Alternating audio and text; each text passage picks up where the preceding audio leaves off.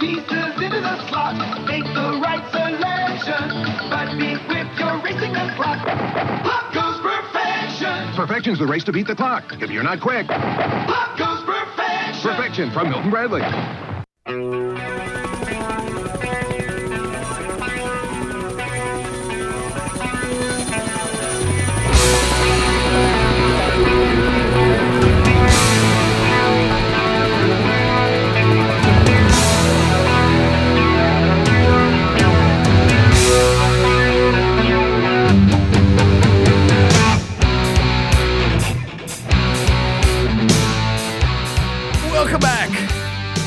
Another exciting episode of Pump Action Podcast. That's right, we're the hosts. I'm Ty Fighter. This is T-Bone. Yeah, and uh, today we are here to talk about a uh, 2010, 2008. I have 2008. Uh, that technically doesn't 2008. Okay, but it didn't really okay hit big until 2010. Which yeah, I guess I'd like to hear how that was eligible for the Academy Awards. But anyway, we're here to talk about 2008's The Hurt Locker. Yeah, with uh, Jeremy Renner um, and Anthony Mackie. Um, that's about it, though. Actually, which I thought was kind of cool because you have to remember, like, um, this is you know before they were uh, the worst Avengers. They were in this film, um, which I shouldn't say that about Anthony Mackie because I think he is really good as Falcon, but Hawkeye, I could give or take.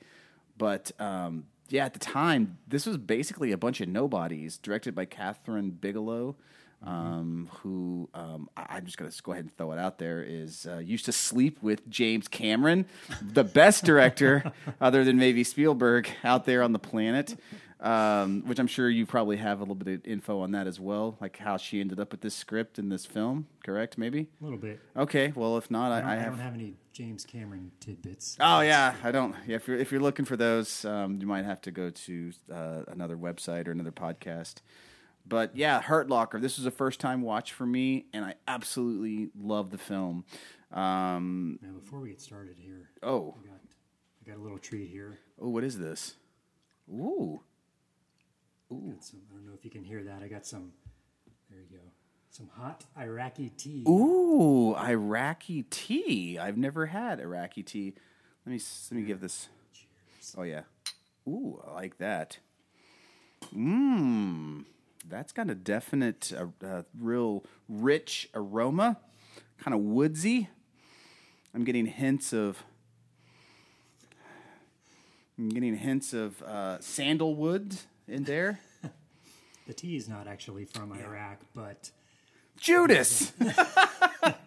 yeah, these little tiny teacups, which you obviously can't see, uh, I did get them in Iraq, Oh, cool.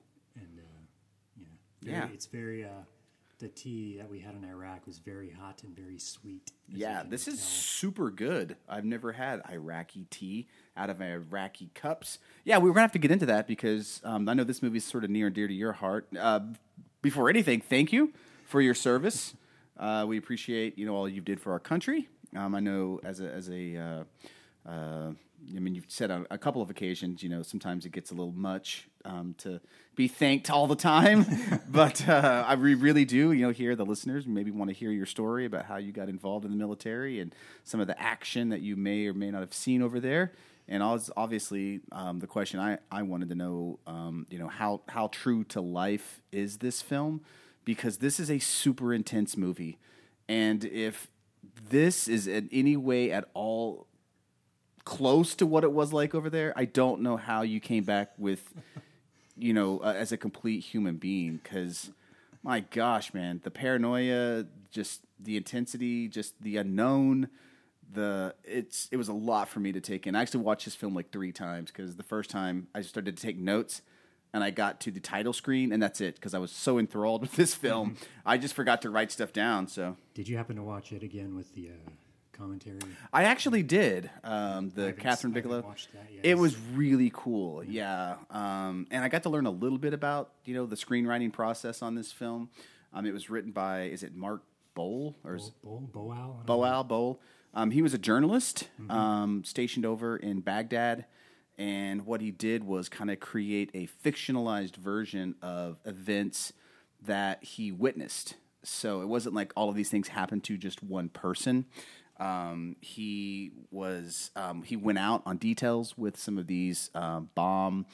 Uh, what are they called? Deton. What is it called? EOD, Yeah, EOD. explosive ordnance disposal. There you go. Um, some of these bomb units, and you know, these are some of the things that he witnessed. Um, he kind of took an amalgam of different interviews of people that he actually knew, and kind of created this narrative story around that. I think that's why some parts of this are really over the top because they're not just you know based on one character; they're based on many different characters from all walks of life, and um, yeah, so it was a really great insight of how this film kind of came about and how this film was made. But um, I'd like to hear your because you you were there, you lived this story, and so I'd like to hear your insight on it because, and I think the listeners would too. All right. Well, going back a couple steps, the reason we're talking about this movie in the first place is uh, we were actually going to do it a few months ago, but we just kind of got distracted with our real lives. But um, as of we're recording this since June of 2023, and a, a few months ago, March of 2023, was the 20th anniversary of the U.S.-led invasion of Iraq Yes. and the start of the Iraq War, which is kind of why we're talking about this movie in the first place. It's crazy to think that it was that long ago because it literally just seems like five or six years ago. I feel. And uh, I think this is probably the newest movie we've ever talked about. Yeah, and, and, certainly the the only Academy Award winning uh, Best Picture that we've ever. I mean, Crocodile Dundee, I think, won an award. I mean, all but- these other movies we've talked about obviously were robbed of the Best Picture Oscar. So Hercules, come on, Ferrigno was great in. Uh, yeah, So yeah. Anyway, and as we did have mentioned a few times, I was in Iraq. I was not in EOD tech. I was in the infantry, but I was there in the 2003 invasion, and you know for about a year afterwards. So yeah, that's kind of why we're talking about this movie today. Um, it, uh, yeah, a 2008 American war thriller film directed by Kathryn Bigelow, written by Mark Boal. Boal? Don't we should have looked up. yeah. Should have. Sorry about that, Mark. If you're listening. I'm going to say Boal. Yeah, we'll say that. We'll go with that. And it stars Jenner, Jeremy Renner, Anthony Mackie, and Brian Geraghty as the three main characters on the EOD team. There's also appearances by Ralph Fiennes, Guy Mm-hmm. Pearce, and Evangeline Lilly. Mm-hmm. Small roles, Gosh, she was like barely in it at all. It was crazy. like two scenes or something. Yeah, like 20 seconds probably. So, if you haven't seen the movie and if you haven't figured out by now from us talking about it, it follows a U.S. Army explosive ordnance disposal team near the beginning of the Iraq War. I think specifically it takes place in 2004, uh, who are targeted by insurgents, and it shows their psychological reactions to the stress of combat. And as you mentioned, Boal was the writer, and he drew on his experience as a journalist embedded with EOD teams in the war. Kathryn Bigelow both produced and directed the film independently from a screenplay written by Mark Boal. He was embedded with EOD teams in Iraq for two weeks in 2004. He was already professionally acquainted with Bigelow before this. I they worked on one or two other projects previously. It better be Point Break because she directed that one too. if it's not Point Break, then it doesn't matter to me. So while he was going on these missions with the EOD team, he kept in touch with her by email to kind of keep her updated what was going on. He created a fictional story based on his experiences in Iraq, and this became the screenplay for The Hurt Locker. And I think he mentioned at one point he talked to over 100 soldiers and to put all this story together. Yeah, I did want to say really fast. Um, you just talked about it being um, kind of independently financed, and on the um, uh, commentary on the uh, Blu-ray, I have the 4K actually. yeah, I know, that's right. Only the best for me. But uh, on the on the uh, commentary, she talked about you know she had pitched this several times to different Hollywood producers, and um, they all wanted to make a lot of changes to the scripts, which um, is one of the reasons why I sort of shied away from a lot of these um, uh, Iraq War, um, Afghanistan films like Black Hawk Down, and um, what was another one? Uh, uh, oh my gosh, American Sniper. What's the one with Mark Wahlberg? There's another one like Zero Thirty, Dark Zero Thirty. Is that it, or something like that? Uh, Lone Survivor. Lone Survivor. That's what it was. Yeah, yeah, yeah. So I, uh, so again, um, the reason why I kind of shied away from those films is because I thought they were really like agenda heavy.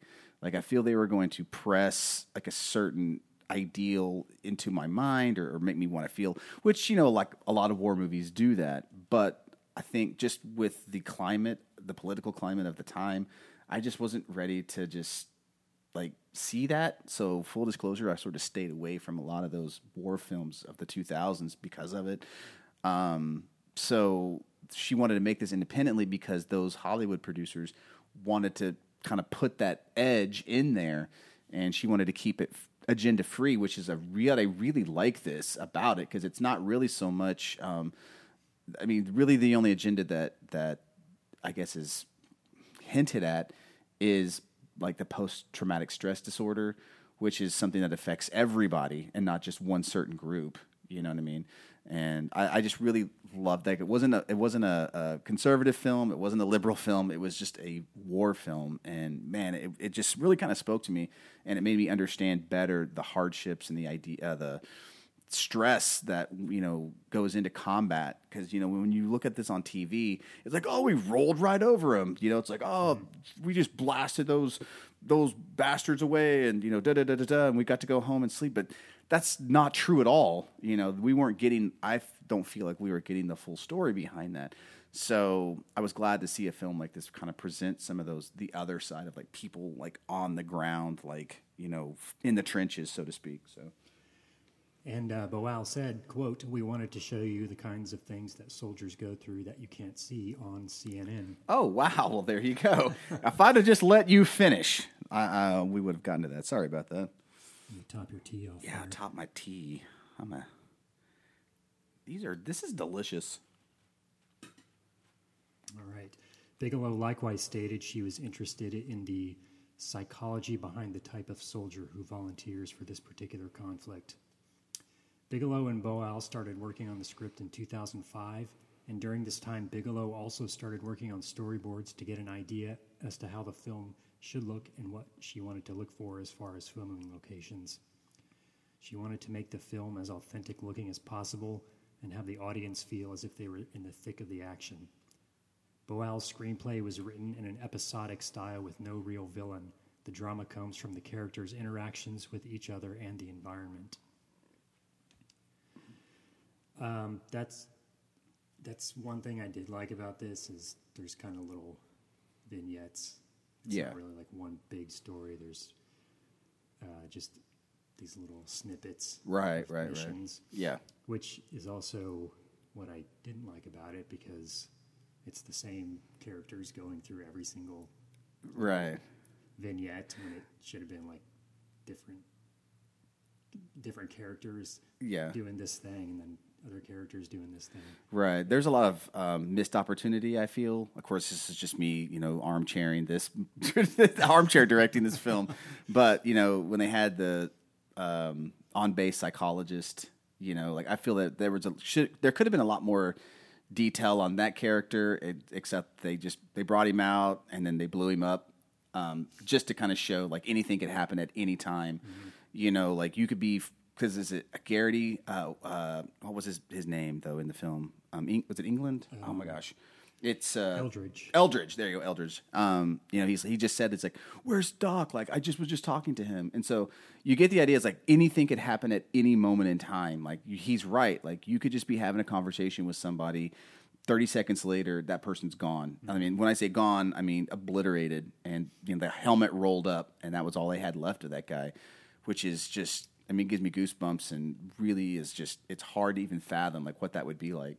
And the psychological stress, because, you know, Eldridge is the one I feel the audience, uh, you know, attach themselves to, because he's like the everyday person, like in the film. He's, scared and he's unsure of himself and he's overwhelmed and he's you know constantly needing somebody to tell him what to do you know. And I think that's your common everyday person that was, if in a situation like that, that's probably how I would feel, you know. And you don't have the cool collective calmness of like a, a Mackie or a Renner, you know, there. But anyway, but yeah, So, for the main characters, Bigelow wanted to cast relatively unknown actors. Her reasoning was because with the lack of familiarity also comes a sense of unpredictability. So, had uh, Jeremy Renner and Anthony Mackie are huge Marvel stars now, but back then they weren't really anybody. I mean, nobody mainstream, really. right. Uh, Jeremy Renner was cast as Sergeant First Class William James, who is a composite character based on several people that Boal knew in Iraq. Up to this point, Renner's biggest role was playing Jeffrey Dahmer in 2002's Dahmer. Did you have you ever seen that? I've never. Yeah, they they made a few of those. I know I've seen the Ted Bundy one. I don't think I ever saw the Dahmer one. Uh, he had also played a number of supporting roles in various movies and TV shows. Renner spent a week training at Fort Irwin in the Mojave Desert in California, where he learned how to use explosives, disarm IEDs, and various other bomb tech related skills, including the use of a bomb suit. Anthony Mackie was cast as Sergeant J.T. Sanborn. Before Hurt Locker, Mackie had done a lot of theater work and appeared in movies such as Eight Mile and Million Dollar Baby. Brian Geraghty was cast as Specialist Owen Eldridge. Geraghty had previously done some TV work as well as appearing in movies such as Jarhead and We Are Marshall. Oh, that was another one, Jarhead. Yeah, that's that's another one we should cover. yeah. Most of the film was shot in Jordan, within miles of the Iraqi border, sometimes as close as three miles to the war zone. Other locations, such as Morocco, were scouted for filming, but nothing else looked as close to Baghdad as locations in Jordan. Mm-hmm. Bigelow actually wanted to film in Iraq, but the production security team basically said, You'll probably be shot by snipers.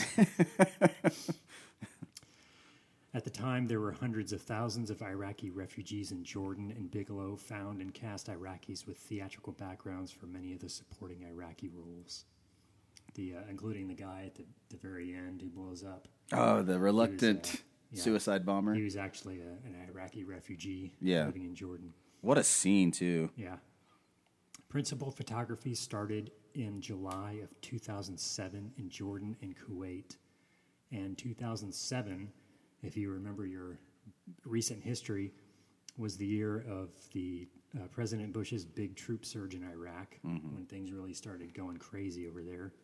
And Allied military presence in Iraq increased by tens of thousands of troops. So she picked a hell of a time to start filming Yeah. especially wanting to do it in Iraq. Right. Over the 44 days of filming, the average temperature was 120 degrees Fahrenheit. Multiple camera crews filmed simultaneously, resulting in 200 hours of footage.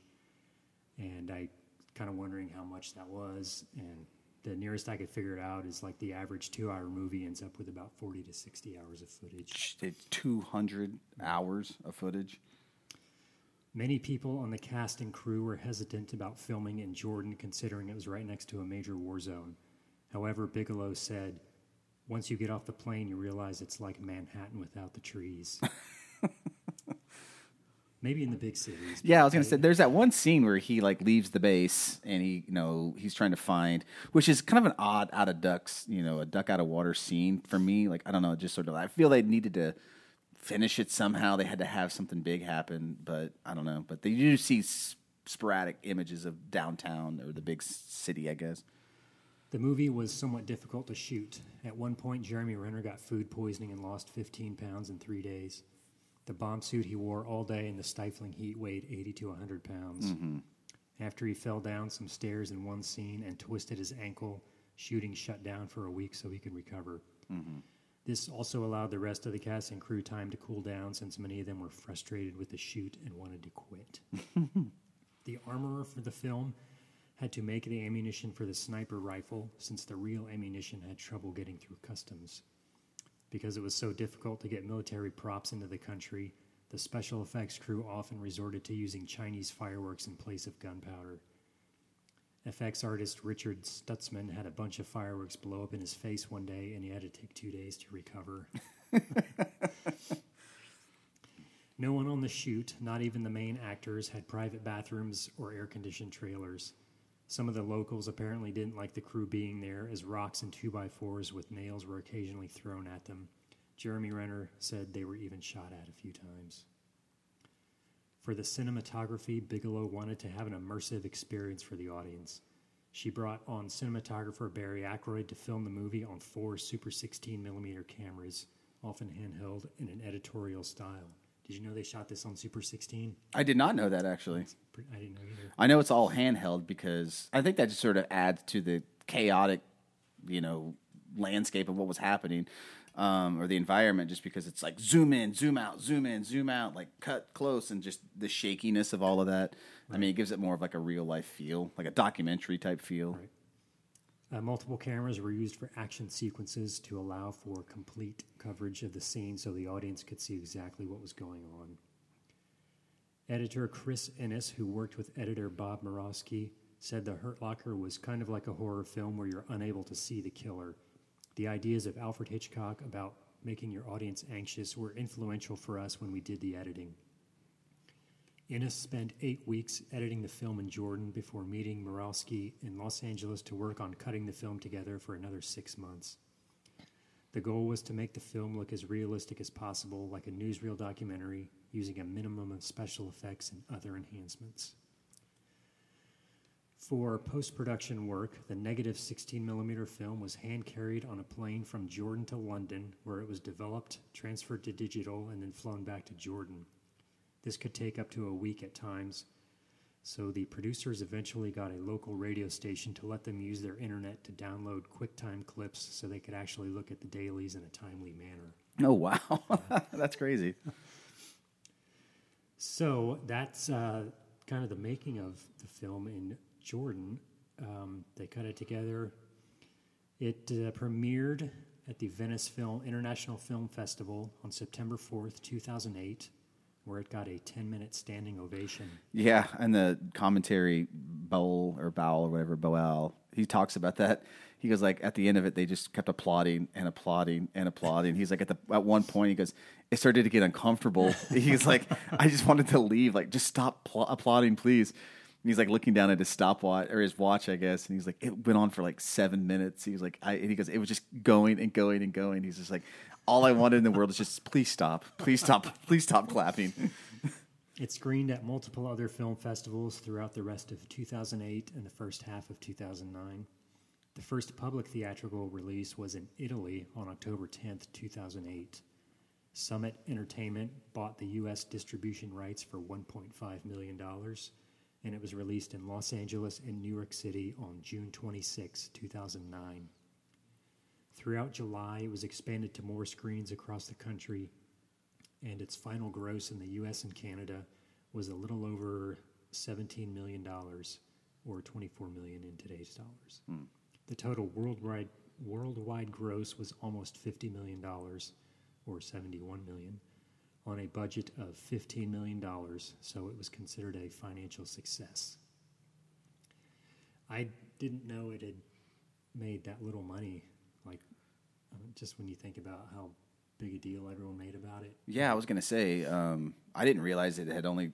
Yeah, me either, because I remember that being a pretty big film, like, or at least I thought it was when it come out.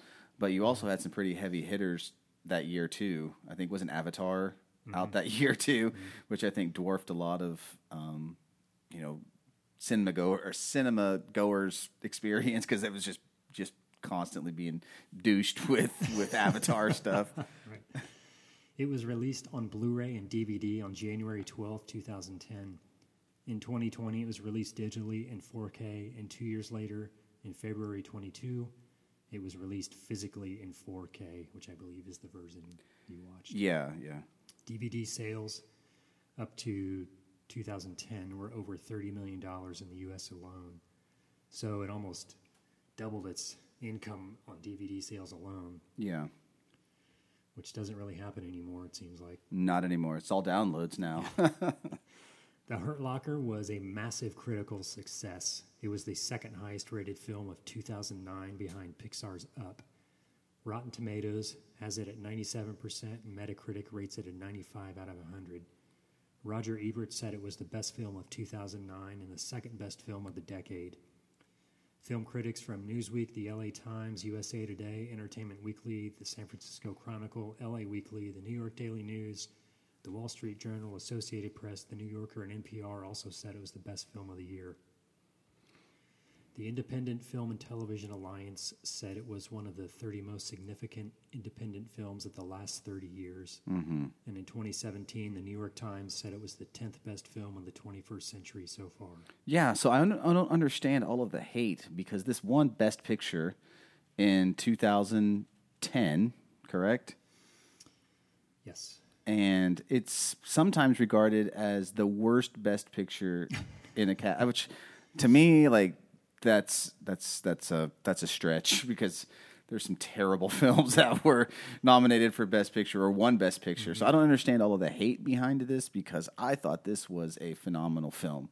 The look of it, the feel of it, the the draw. There was just enough drama in it. There was just enough action in it. It was like to me like a perfectly constructed film, and I don't understand like you know the, all the hate that it really gets. Well, we are about to get into some controversy. Oh, there you go. However, the film received a lot of criticisms from military veterans and embedded journalists for completely inaccurately portraying wartime conditions. The film was accused of being a Hollywood version of war, with poor operating procedures and soldiers acting irrationally and irresponsibly. Further criticisms include nonsensical sequences and plot twists and inaccurate representations of combat. Despite these criticisms, many veterans did concede it was a well made movie and the best Iraq war movie to date. Mm-hmm. Other veterans were not so kind, saying they were amazed a movie so bad could do so well. A March 2010 review in the Air Force Times cited negative rev- reviews from actual bomb techs who had served in Iraq, saying the characters' actions in the film were grossly exaggerated and not appropriate, and that they were exactly the kind of people they don't want in EOD. Hmm.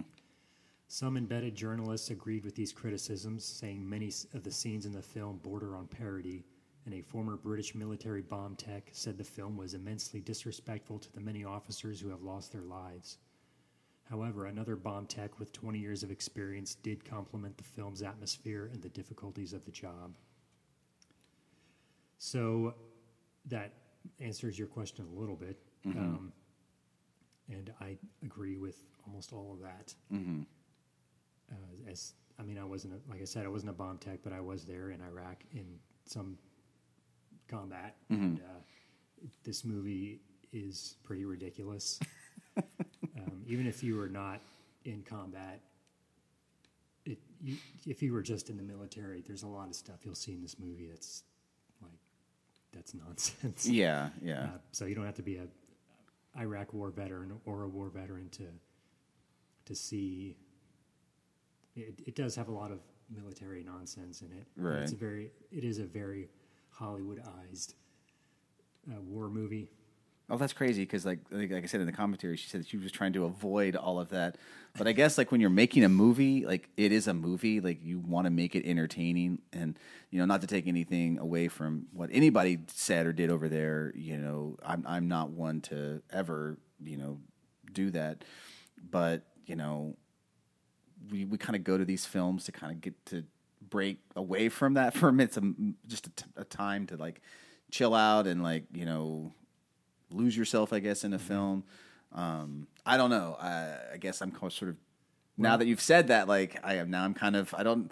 Maybe I should take back what I said, but um, know, I mean, I I uh, I kind of agree with what you were saying that she said about it because it's not like a lot of those other movies are pro-war propaganda, Right. Like, like in my opinion, the the the you know Jeremy Renner's like a scumbag in this movie. Yeah. He's, he's not like heroic, really, in a sense of like the traditional hero. yeah, I think um, Anthony Mackie and Brian Geraghty's characters are a lot more kind of realistic in a sense. yeah, Um, but yeah, I think I mean Jeremy Renner is like the main guy, the main character in the movie, and you, you kind of don't root for him in the traditional sense. Right, Like you root for him because he's American, and you know, he's on our side. And all Yeah. That stuff. But he's not like a good guy in Yeah. the traditional sense. That's it because he's not even really like an anti-hero. Like he's just Like he's he has serious mental health issues, Right. And that's kind of what they're portraying. So it's not like a. It's kind of a pro U.S. film, but it's not like a pro war film. right. I think it's definitely anti-war. Yeah. So I think she was successful in getting away from that kind of Hollywood stuff. Yeah. And I do think it's probably the best looking, one of the best looking um, modern war films. Like I think it, in my opinion, in my experience, it it looked exactly like Iraq.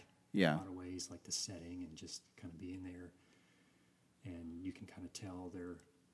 Um, a lot of times they're just dying from the heat and all Right. that kind of stuff. So I think she did do a really good job with that kind of stuff. Uh, it's realistic in that sense, You're right. but The situations. my my personal problem with the movie is the script. not that it's not technically done well Right. done, but just the the uh, yeah the scenarios and yeah. It's uh, you said it's the uh, the best or the worst best picture movie. That's what it's been I, labeled mean, I- as. I can I can kind of see that. Yeah. like it's Well, it's, I- it's I- done very well. Yeah. Well, I looked up like um, who what it was up against, and let me see if I have that list here. I have my notes. I have a ton of notes on this. So for Best Picture that year, it was Avatar, um, The Blind Side, uh, District Nine, Precious, uh, based on the uh, novel Push by Sapphire, Inglourious Basterds, Up, and A Serious Man by the Coen Brothers. That's what it was up against. And out of all of those films, like, I don't know. I, I'd have to either say Avatar or this one. Like, I mean, when I'm talking, when you're th- talking like best picture, you know, those not to take away. I you know guiltily love The Blind Side, but it's terrible. Like this should never be, a, you know, a, a best picture. It's just grossly. I don't want to say racist, but it is. you know, I mean, it, it really is. I didn't. I mean, Inglourious Basterds had some great moments. Again, I don't think it was the greatest film of Tarantino's catalog. Um, Serious Man was a Coen Brothers film, so that's just you know, it's going to be an out there film anyway. Um, what else did I say? I already forgot. Uh, Precious. Precious. I never saw that, to be honest with you. I So know that got huge critical reviews. yeah, yeah. I think I've seen some of that, but I don't think I. It was kind of a hard watch because like people are not very nice to that yeah. young lady. It's just hard to watch. I don't know. I'm, I mean, I'm biased against it in some way because, I, I mean, it's kind of hard to. Because I saw this, I didn't see it in the theater. I saw it maybe several years after it had come out. Yeah, And I watched it again a couple weeks ago, a week Yeah. ago. Um, and I, yeah, I just can't, I can't look at it objectively, just personally from what I went through. right. So I, I can definitely see the criticisms. Um, I don't know. I have a hard, like, yeah, I have a hard, just have a hard time looking at it objectively and seeing how, how it is the best picture. It was Right. good. It's a good movie. Yeah, I'm not saying it's not, but yeah. yeah. And I also have nothing else to like base it off of, like to go off of, because like I said, I intentionally avoided a lot of those, you know, films of that era just because like of the agenda pushing, like you know, pro war, you know, pro patriot, like you know, I don't Yeah. know. It was just a bit much for me. You know what I mean? So like I intentionally avoided all of those. So um, it kind of makes me want to go back and like what what did I miss? Now that I'm much more older and I'm much more mature and I'm not so like opinionated about things, you know, try to be more open minded about things. Like going back and looking at some of those films and just kind of like, all right, well now here's what I have. Because like I said, I, this is the only one that I've seen. I, I intentionally avoided all of them. Um, you know, I'd much rather watch if I'm going to watch a war film. I'm going to watch Full Metal Jacket, or I'm going to watch, you know. But again, there's so much distance between that time period and when I saw the film. You know, I mean, I had nothing. You know, I, I wasn't in Vietnam. I know a lot of people that were. You know, and to base that, ah, was kind of like what boot camp was like. And then the second half of the film was like mm, kind of crazy, but I don't know. Like I, I just think enough time has passed now that I can look back on it and maybe get a better idea or a better understanding of why films like these were so popular and so because there was a bunch of them I feel during that time, like Lone Survivor and all those. So, despite all the criticisms, The Hurt Locker was nominated for nine Academy Awards, mm-hmm. winning six Best Picture, Best Director, Best Original Screenplay, Best Sound Editing, Best Sound Mixing, and Best Film Editing.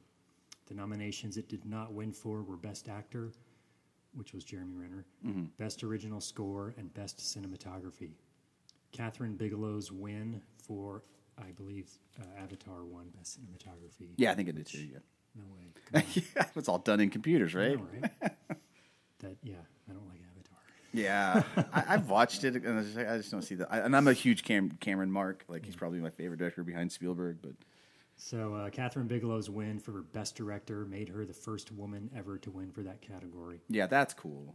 That's cool. The Hurt Locker is also one of only two Best Picture winners on record never to have entered the weekend box office top ten. The other film is The Artist. uh, Oh, that's the silent film, right? I think that's the black and Oh, white right. silent film. They- yeah, they Yeah. did like the fake silent film. Yeah, yeah, yeah, yeah. The Hurt Locker won a ton of other awards from the Directors Guild of America, BAFTA, and many other critic and film associations. It was also nominated for three Golden Globes.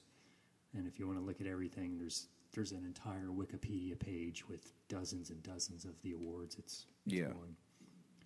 In 2020, it was selected for preservation in the United States National Film Registry by the Library of Congress as being culturally, historically, or aesthetically significant. So, yeah, big critical success, moderate financial success, Yeah. somewhat controversial movie. I've always wondered too. You know, like I mean, I'm just shooting off the cuff here. This is anything I had written down, but just comes as we're talking about this. Um, you know, her being a woman. You know, do you think that her- you know her eyes saw it differently? Because it seems to me like you know a lot more. uh, The more you know, when you have a female director or a woman director, the the films are more compassionate. They're more like I don't know. They're I don't know what I'm trying to say That might be, versus like having a male direct this where it's just like all like explosions and balls and guts and bullets and you know what I mean? yeah, I think, I, I can't remember if it was Bigelow or the, or Boal that said it, or one of the editors or something, I can't remember. But they were like, um, yeah, this movie shows how some people just love war. Mm-hmm. and and not not like in in the cool way, like in the Schwarzenegger way, but like Right. in the, this guy's a psychopath kind of way. Right. So, yeah, there may be something because she was a woman that she could connect with something that a male director would not Wouldn't see, yeah, yeah, because we have different experience. She brings her own experiences into, which I think is pretty fascinating if you really think about it. But um, speaking of males and directing this film, um, I looked up on everybody's favorite um, website, Internet Movie Database, uh, on some tidbits on this film, and uh, it, I did not know this, but apparently James Cameron had sat on this script for a while, um, and then he decided he wanted to go off and do Avatar, and that's why he handed it off to his ex-wife because they were married at one point.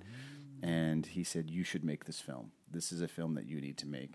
And so, um, when asked about like you know because it won Best Picture over his, um, which is kind of ironic that you know it's kind of crazy or coincidental, maybe not ironic in the Alanis Morissette kind of way, more coincidental. But um, they asked about you know like, do you regret giving that up? And he was like, no, not at all. He was like, if anybody needed to direct that film and win that, it was her. She deserves it. I'm sure his billion dollar bank account is fine with it. yeah, Yeah, I'm just gonna go cry myself to sleep on my hundreds of millions of dollars.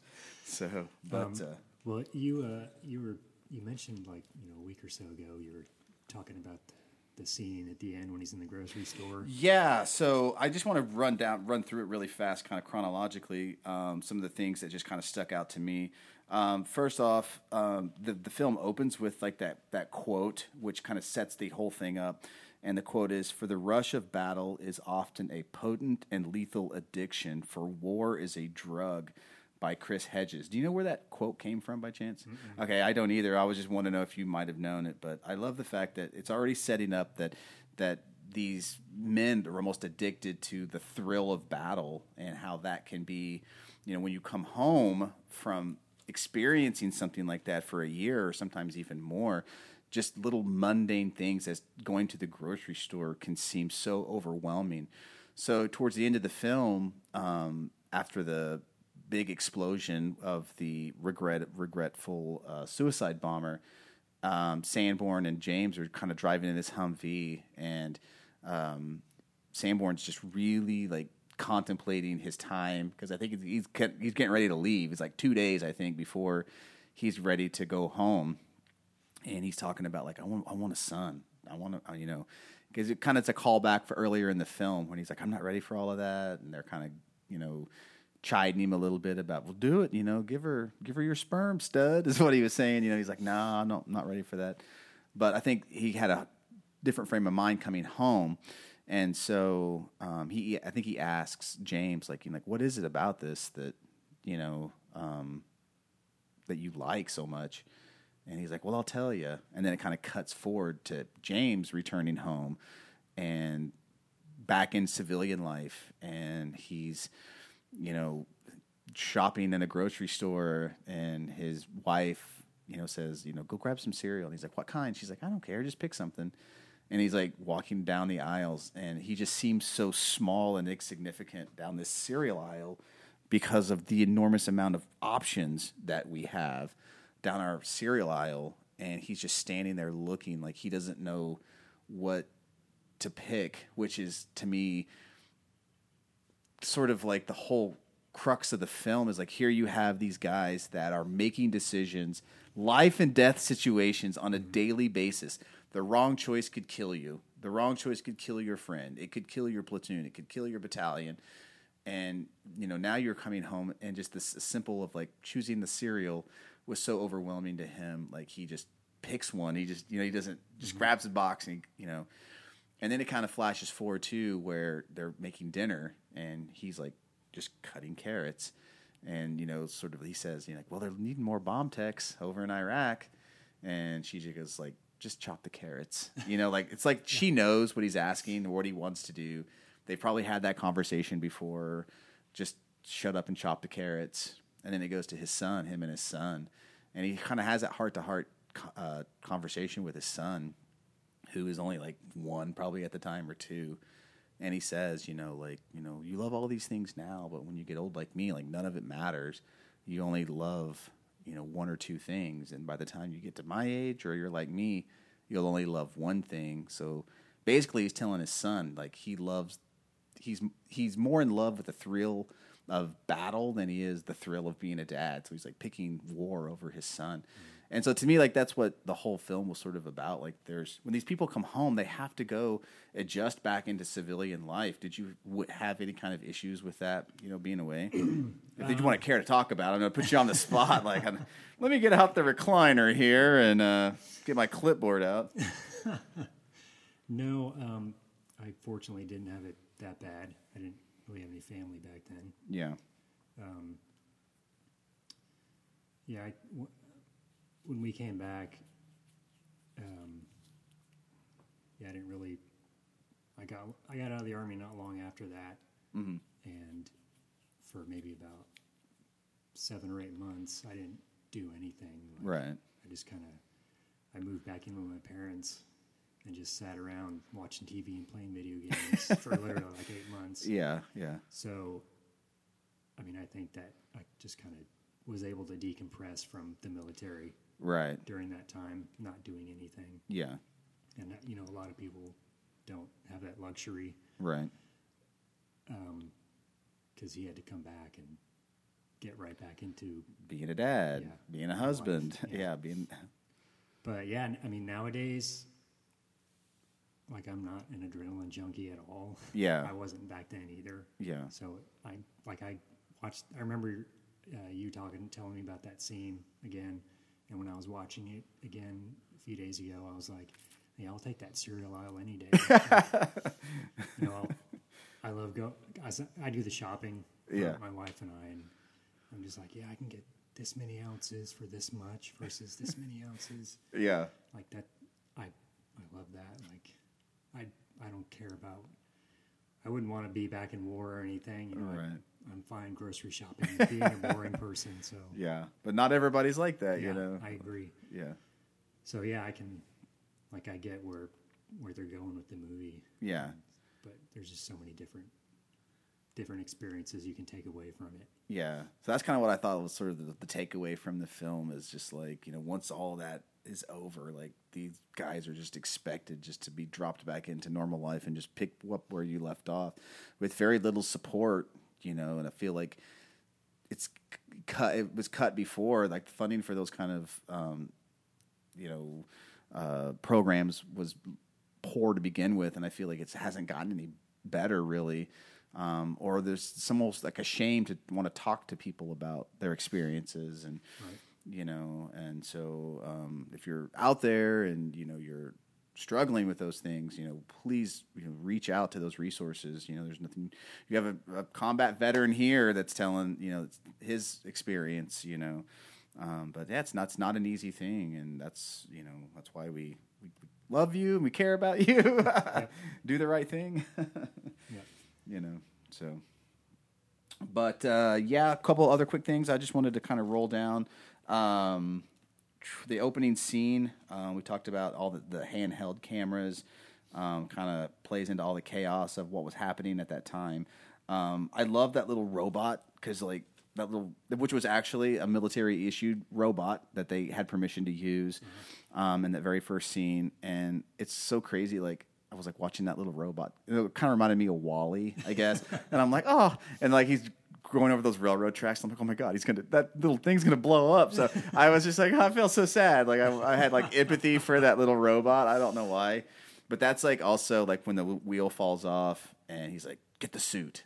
Uh, and that's sort of like a character in itself, which I think you alluded to was actually a real military issued um, ballistic suit. Um, it did weigh like 80 pounds. It had made of Kevlar, and um, every time Renner, you know, insisted that every time that suit is on on in, on camera, he wanted to be in it.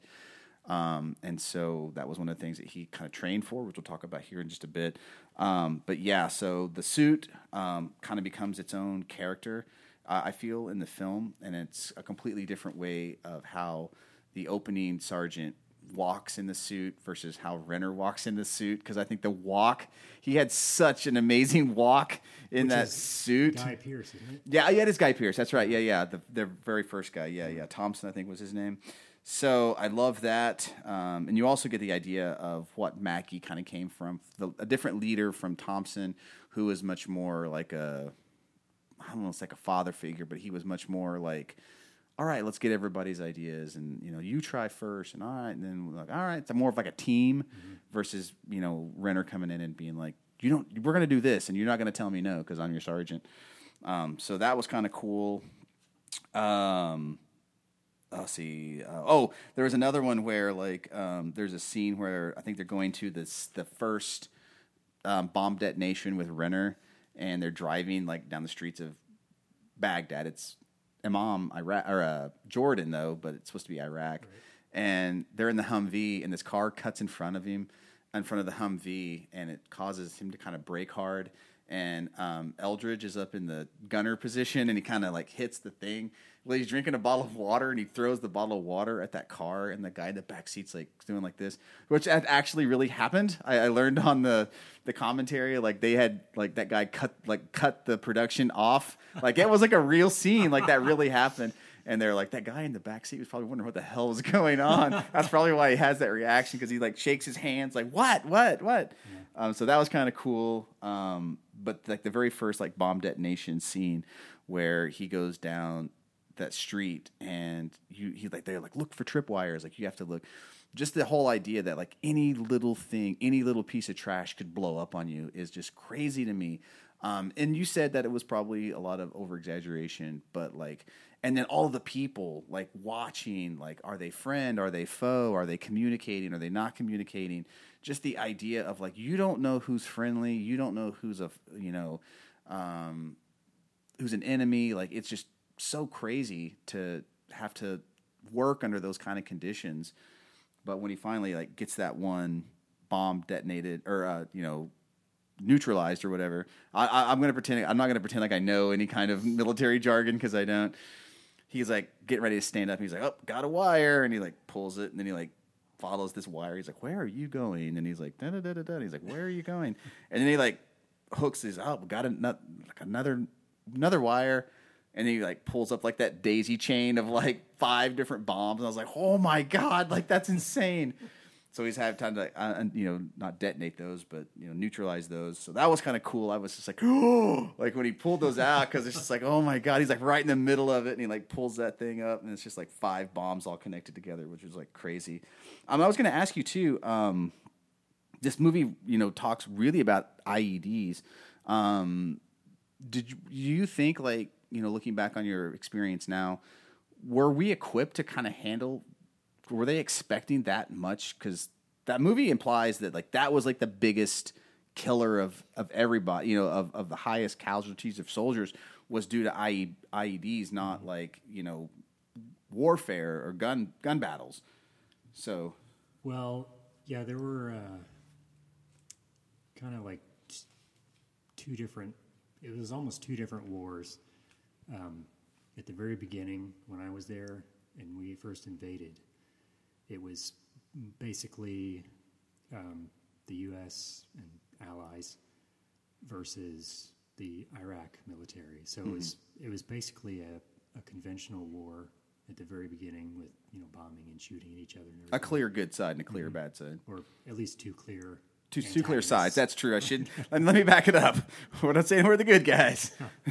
two sides. right. Two sides, We'll go with that. Um, two clear sides. Yes. Two clear uniformed military, conventional armies fighting. yes, that's that's true. Um, the Allied side defeated the Iraqis, yes. you know, in a couple months, and and there so there was kind of a lull in the action where we did start attempt to start doing some nation building and Mm-hmm. repairing infrastructure and stuff, and uh, then I left. So that was kind of my experience. It was Mm-hmm. Oh, a gotcha. conventional war. We, the U.S. and allies, quote unquote, won. Kicked their ass. We we tried to you know do the rebuilding. yeah. Then I you know which I was part of. I know I saw some of that going on. Then I left. You know I went home, and then what was not my experience was later on is when the insurgency kind of picked up, mm-hmm. and that's when all these IEDs and roadside Oh, okay. bombs and insurgents. That's when that really started picking up. So that's when this movie Gotcha. really starts going is kind of that that second part of the war where it was less a conventional war and more of a Vietnam insurgency. Right, right, right. Which I think that this that draws a lot of parallels to Vietnam too. So you know, when I was there, um, it wasn't there. You know, I never saw an IED go off. Yeah. There, there wasn't a lot of that. It was more like the stuff at the beginning with the Iraqi army, and then just kind of random, random shootings and stuff. Yeah. So, um, and then you know, you look at the the Humvees in the movie. They've got the armor on the sides or in the gun turret. They've got the armor plate at the front. Right. And you know, our Humvees at the beginning of the war, they didn't have any of that. Yeah. We would take our doors off the Humvees as we would go down the street. Uh, we didn't have armor on them. We didn't. You'd get up in the gun turret. You just have the the gun, and there's no armor up there. Yeah. You're just standing up there. Um, and it wasn't until after I left that they started armoring the Humvees for IEDs and all that kind of stuff. Yeah. Because you know, when I was there, we'd put a couple of sandbags in the floor, and Mm. that was that was our defense against bombs. Yeah. Um, so it was definitely not at the very the, maybe the first year or two. It was definitely not an IED bomb heavy war. Right. So that's kind of how one thing that I can't relate to as far as this movie is because it's almost like two different wars. Yeah. Yeah. So Yeah. Well, like I said, the reason I was going to draw a couple of parallels to, to Vietnam was um, that scene where they go to like that bomb making factory, and it's almost towards the end of the film um, where um, people they're he's they're going through, which was really cool because it's number one, it's shot in real time, so like it. As long as it took them to, to sweep that bomb making factory or the supposed bomb making factory, it was just like a old warehouse. You know that was all done shot in real time which i thought was kind of cool um, kind of unconventional way of shooting something like that. So there's like a lot of tense moments because it's so quiet and he's like just stepping on he steps on the glass and you're just like oh my god like you know is that going to alert somebody? And he's like touching the key the tea kettle and he's like it's still warm and they're like cigarettes still smoking so like they're here somewhere we just got to find them. But then he you know goes into that one room and he finds that that kid laid out on the table spoilers and he's just like he thinks it's the kid that sells DVDs on base. Um, and even though like Sanborn knows that it's not him and Eldridge knows that it's not him, like they're not going to tell him like that's not the same kid because they even had a conversation about like, are you sure that was him? He's like, I don't think that was him. um, but they're not in you know James or uh, yeah James's mind like it is him, you know. But just the idea of him having to go through and you know dis- disarm that bomb inside that kid's body was just like God like it's so horrific to think of like actual things like that happened you know um, so that was like a heart-wrenching scene. He's carrying that kid out you know because he thinks it's that um, the kid that sells dvds on the base which kind of leads me into like where the movie kind of starts to go off the rails a little bit where now it becomes his mission to find the insurgents that killed that kid or responsible for that kid's death even though it's not really the kid.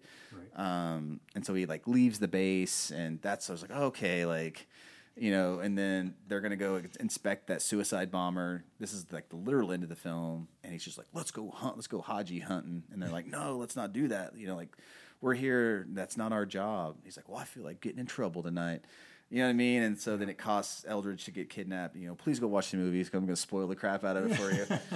but uh, anyway, so like that's sort of like I just feel like they needed that, where the the filmmakers felt they needed that scene in there just to kind of create like some sort of narrative, I guess. Um, or because, but even even like what you said, like at the end of that scene, you know, James is not a good guy. Like he's not. He ended up having to shoot Eldridge to save his life you know, which I thought was awesome. You know, that was like another cool thing that I loved. Like they have Eldridge loaded up on the gurney and get ready to cop, you know, chopper him out of there. And he's like, "Good luck, kid." He's like, "Fuck you." He's like, "You shattered my leg in nine places, you asshole."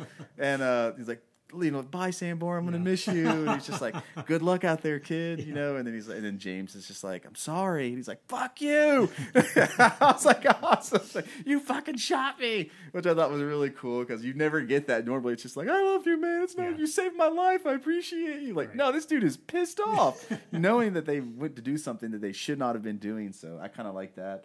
Um, I don't know. I have a couple more notes here, but I think we've pretty much you know the whole covered sniper most of it. is pretty ridiculous. Yeah, that was another one. Um, which I do. I think the reason why they put that in there was, um, you know, here you have. If you haven't seen the film, they're coming back from like detonating, which they actually talked about fragging um, James. Um, the uh, Sanborn and Eldridge talk about fragging him.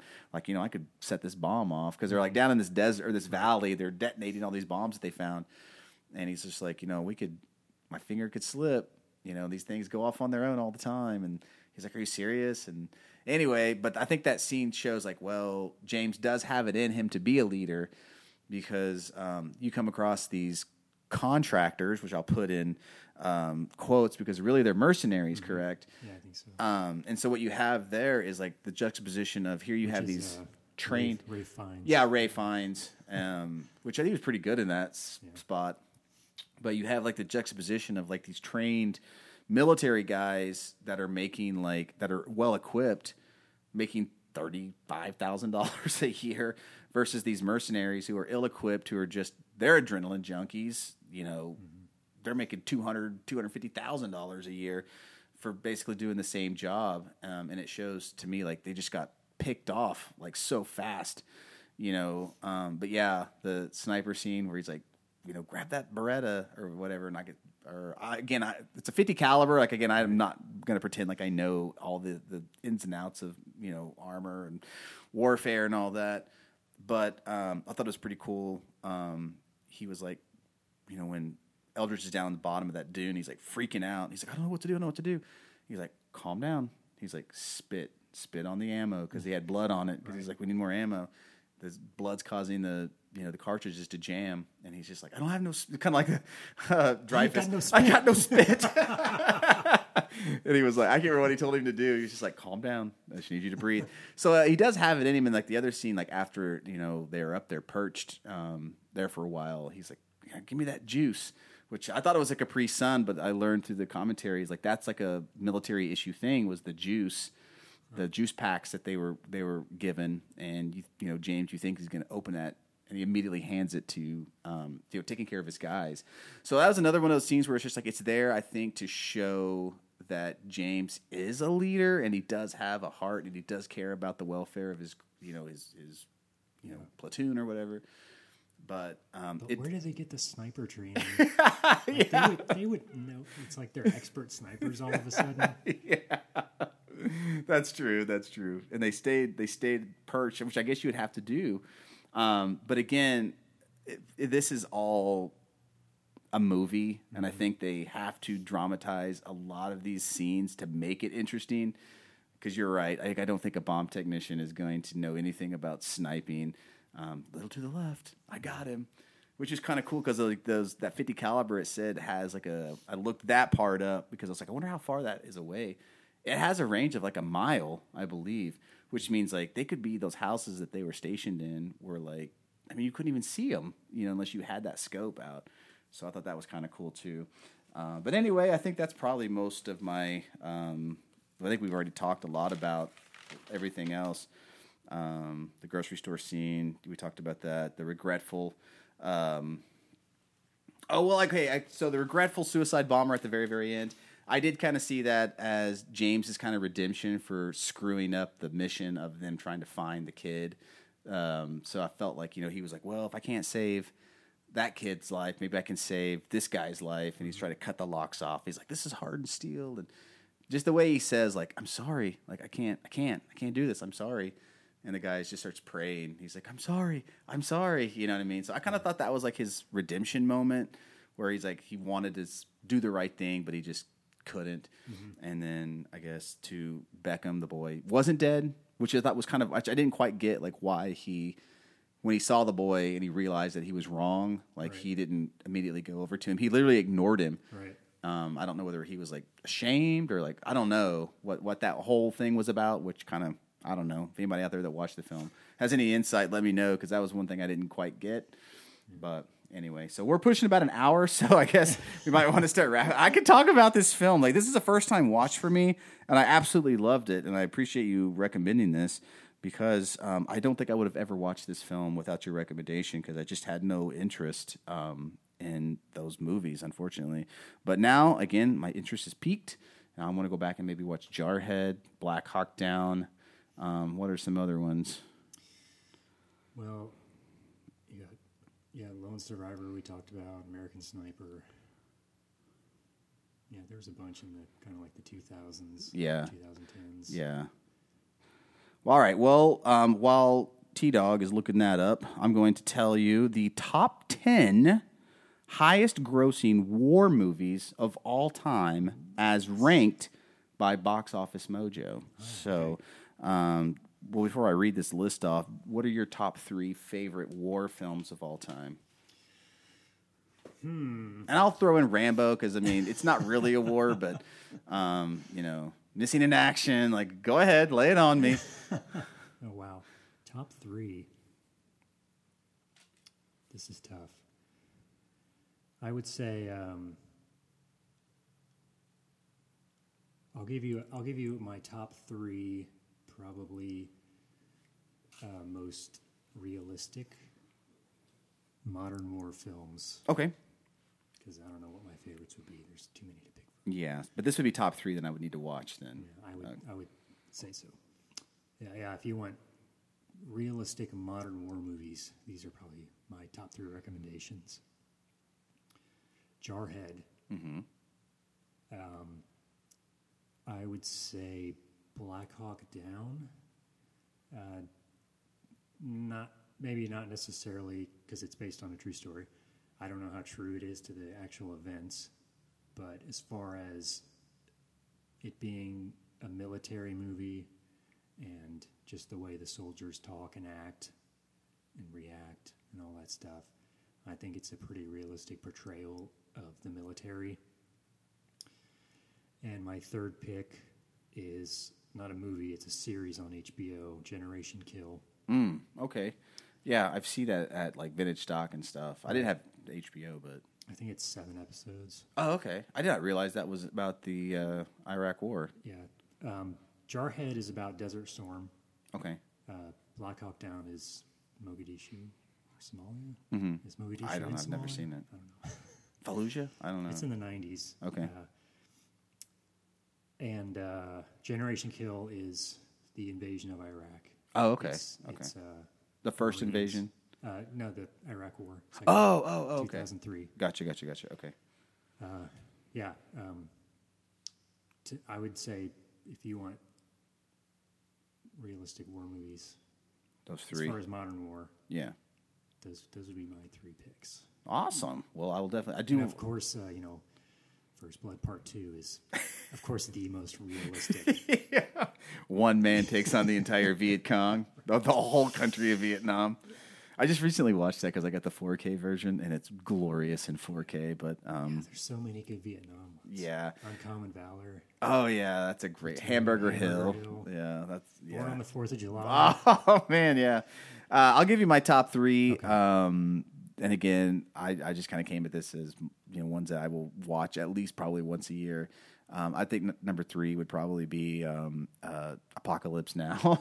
like I don't know why that I love that film. It's ridiculous too, but I love everything about that movie because it's so batshit insane. and, and and even more so, I have like the dossier version, which has like six different versions of the film. I don't six is exaggerating. But also included on it is the documentary, The Hearts of Darkness, which I thought was, was about the making of, which is to me almost as interesting, if not more interesting, than the actual film itself. Um, there's a lot of stories about Apocalypse Now, so that's probably number three. Um, I'm a big fan of Platoon as well. Um, I love that film. I think that is almost a, I don't want to say a perfect film because again I wasn't there, um, but I know again just some of the Vietnam vets that I have spoken to about that film. They said it's pretty realistic, and I mean we can talk about the two sides, how that film works one of these days. Um, but probably my favorite war film is Saving Private Ryan, and I think after that one, like there's nothing else that could ever hold a candle to that film. That's probably the best. Yeah, I just oh my gosh, man, It's a like hard watch. It is a very hard watch, but God, I love that movie so much. Um, but anyway, so I'll give you the top ten um, highest grossing war films of all time, as ranked by um, Box Office Mojo. Number ten, Good Morning Vietnam. Yeah, 1987, Robin Williams, 124 million dollars, which I really love that movie. I haven't seen it in a while, but I loved it. Uh, soundtrack is great. Um, number nine, Platoon, uh, 1986. Um, it grossed 138.5 million dollars, directed by Oliver Stone. Uh, 2013's um, Lone Survivor comes in at number eight. It grossed uh, one 154, excuse me, one 154.8 million dollars. Uh, had a limited release on Christmas Day, and then it was released wider um, later that year. Uh, next one, Black Hawk Down, which um, 2001, uh, 173 million dollars. I didn't realize that Ewan McGregor was in that, and I didn't know that Ridley Scott directed that too. There's a whole bunch of people in that movie Yeah. right before they got famous. Yeah. Uh, I don't even know what number I'm on here, but the next one is The Patriot. Mel Gibson. Yeah. Uh, Roland Emmerich's uh, 2000 uh, film, The Patriot. It grossed $215.3 million.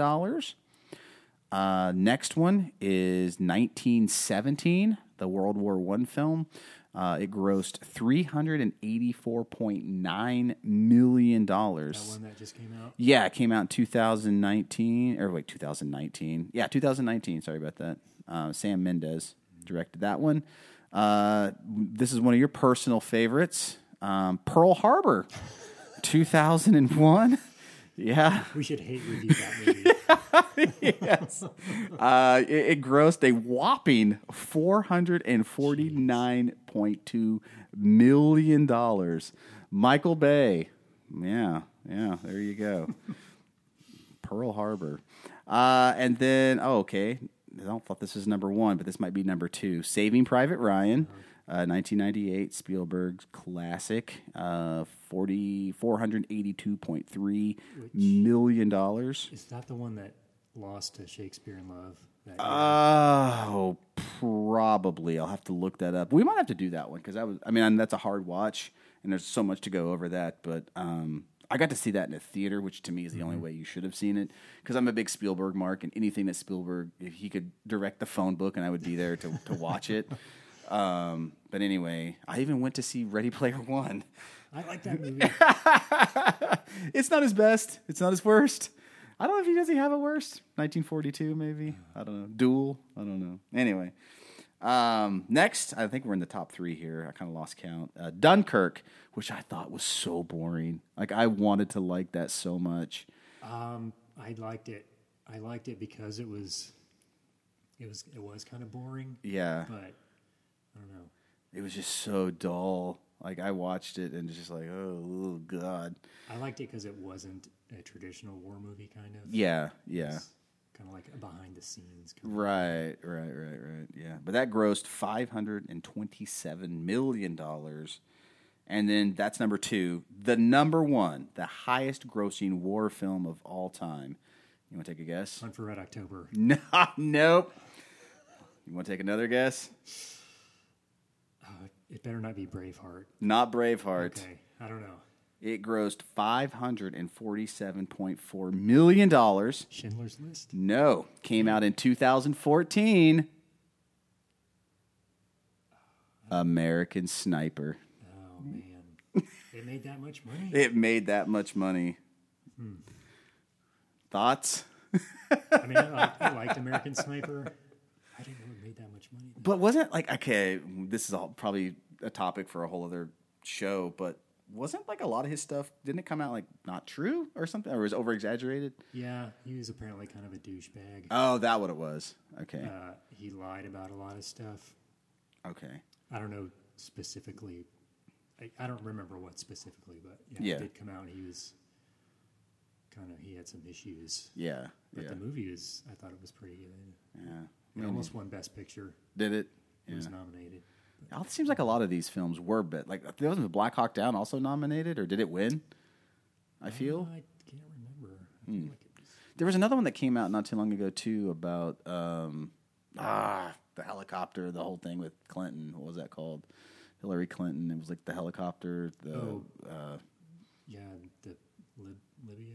yeah, I guess it wasn't really. I think it's in Iraq, but I guess it's not anyway.